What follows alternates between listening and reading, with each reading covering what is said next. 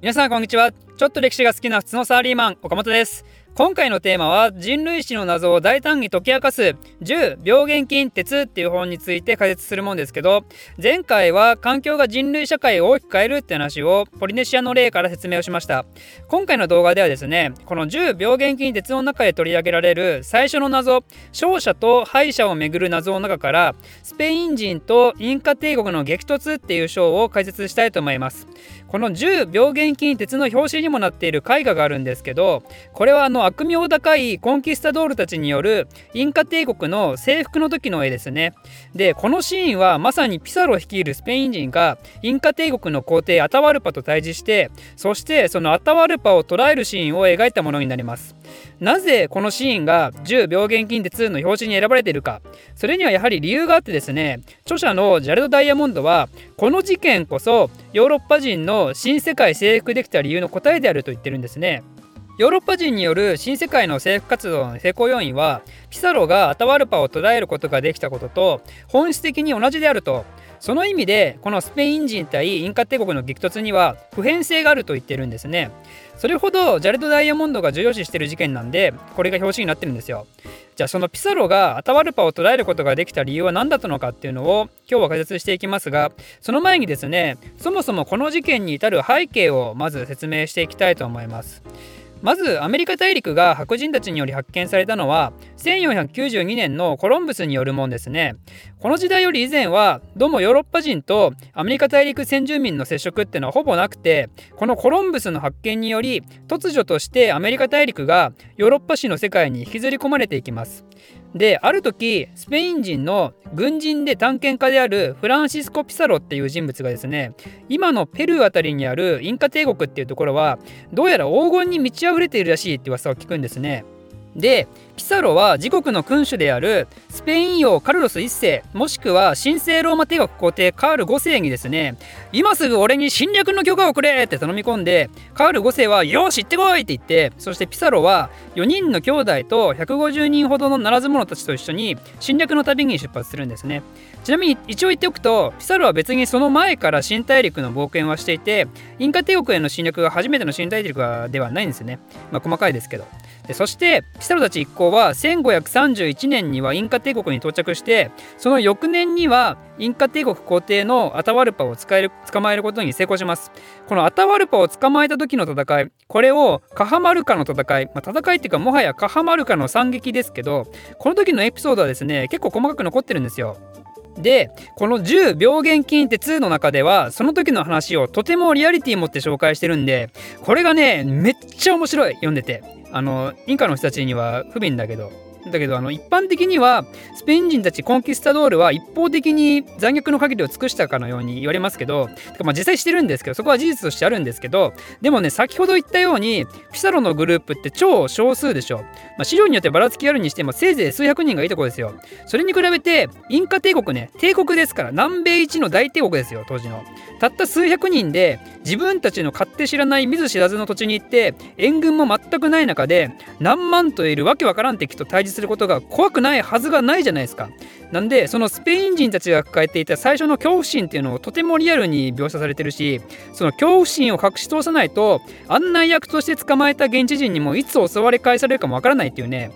あまあそりゃそういう面もあるよなーっていうのをまじまじと感じられましたね。最初にアタワルパの軍と遭遇した時は多分夕暮れぐらいだったと思うんですけど設営されてるアタワルパ軍のテントの数がですね本当におびただしい限りでそして夜になるとテントのそばで焚き火をしてる姿がね満天の星空のように見えたと。それに対して自分たちは暗闇の中でちっぽけに固まってるっていうね宇宙に投げ出されたかのような孤独感と無数の星が自分たちに襲ってくるかのような恐怖感ですよね。なんでその夜に眠れたスペイン人はおそらくいなかったと書かれてますね。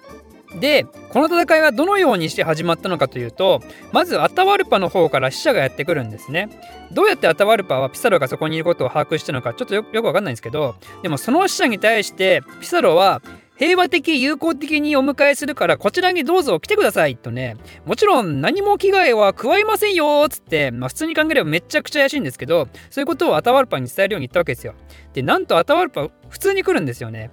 まあ、だけどそうは言ってもさすがに少数ではなくて大軍団を引き連れてくんですよ。まず先導役として2000人ほどのインディオたちがいてアタワルパが後々通る道をきれいに掃除するんですね。でその後に歌ったり踊ったりする団体が続いてあとはとてもきらびやかな衣装を着た兵士たちが行進してきてそしてついに80人ほどのこれまた立派な服を着た人たちが金銀で彩られたおみこしみたいのを担いでその中に立派な冠とエメラルドのネックレスをつけたアタワルパがいるわけですよ。すごいよね、これもうパレードですよ、本当に。もうエレクトリカルパレードですよ。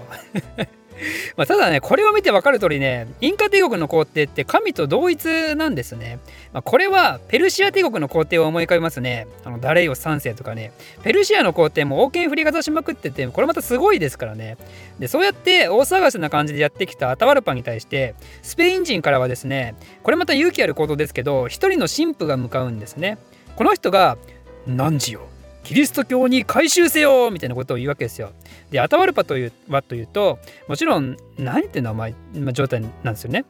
でとりあえず、お前のその持ってるものをよこせと言ったんですよ。まあ、聖書のことですね。で、この神父は聖書を手渡すんですけど、インカ帝国ってそもそも文字とかないからね、まあ、意味不明なわけですよ。本っていうのも意味不明だし、そこに書いてあるものも意味不明だと。ということでアタワルパは聖書を投げ捨てたんですね。でこれを見た神父はもう怒りに怒って「ピサロよ私が許すこの思い上がった犬を殺せ!」みたいなことを言ってでついに隠れていたピサロ軍の歩兵と警部隊がうわーって出てきてそしてインディオたちをめっちゃくちゃに殺戮してでアタワルパをみこしから引きずり下ろして捕まえるとこれがこの事件の流れなんですね。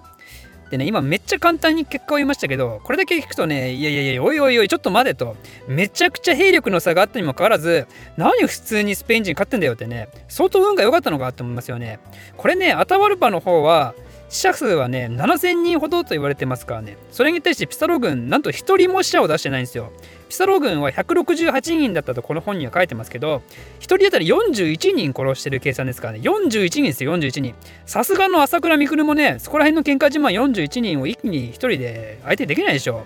ここまで来ると、これってなんだか運とかそういう次元ではなくて、この結末って必然のように見えますよね。そう。そうなんですよ。これがですね、今回紹介するショーのまさに肝であって、前置きが長くなりましたが、この一見圧倒的弱者のスペイン人ならず者小集団が、南米の巨人インカ帝国の皇帝を捕らえるっていう歴史に残る一大事件。これはなぜ起きたのか。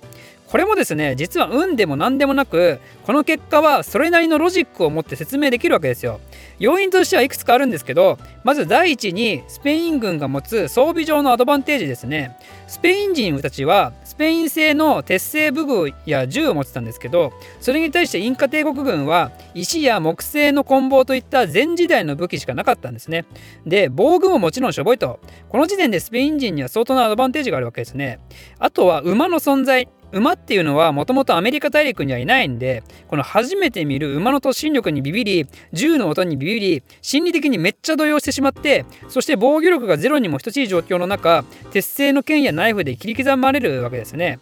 次にインカ帝国国内における問題。そもそもなぜアタワルパは首都を離れてカハマルカにやってきたのかっていうところですね。実はですねピサロがやってくる以前インカ帝国は内乱状態に陥ってたんですよ。先代の国王が死んでその後継者も死んでその跡継ぎをめぐってアタワルパは兄弟と争ってたんですね。でその戦いに勝ったアタワルパは敵の首都であるあのクスコにねいる仲間と合流するためにその道中に立ち寄った場所がカハマルカなんですね。なんでインカ帝国もそもそも100%の力を発揮してるわけでは当然なくてそもそも混沌としてる中でピサロを率いるスペイン軍がイレギュラーな形で乱入してきたとしかも自分の拠点である首都ではなくて遠征地で対峙するような結果となったってわけですね。でここで運命的なのはそのインカ帝国の内乱を促した仙台皇帝と後継者の死ねこれってヨーロッパ人が持ち込んだ天然痘が原因なんですよ。なんでピサロたちからしたら全くの想定外のことであったんですけどヨーロッパ人のもたらした病原菌がですね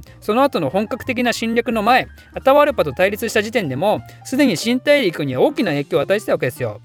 あとは先ほどもちらっと言いましたけど文字の存在ね。インカ帝国には文字文化がなく情報はいつも口で伝えるしかないんでつまり情報の伝達速度も遅ければ伝えられる情報量も圧倒的に少ないんですね。実はインカ帝国が滅ぼされる前にもう少し北の方のアステカ帝国っていう中央アメリカの最強帝国がねこれまたスペイン人によって滅亡させられてるんですよ。だけどその情報もね届いてないんですよねインカ帝国には。だからスペイン人のことを並み切ってるわけですよ最初から。一応途中でアタワルパが兵士にピサロ軍を視察に行かせたらしいんですけどいやーありゃそもそも相手は兵士ですらないですねワンパンっすよって伝えられてその結果明らかに見えついた罠であったにもかかわらずピサロの呼び出し女性に対してそれなりの数は揃えていったけど皇帝自らのこのこと敵地陣地に向かったわけですよ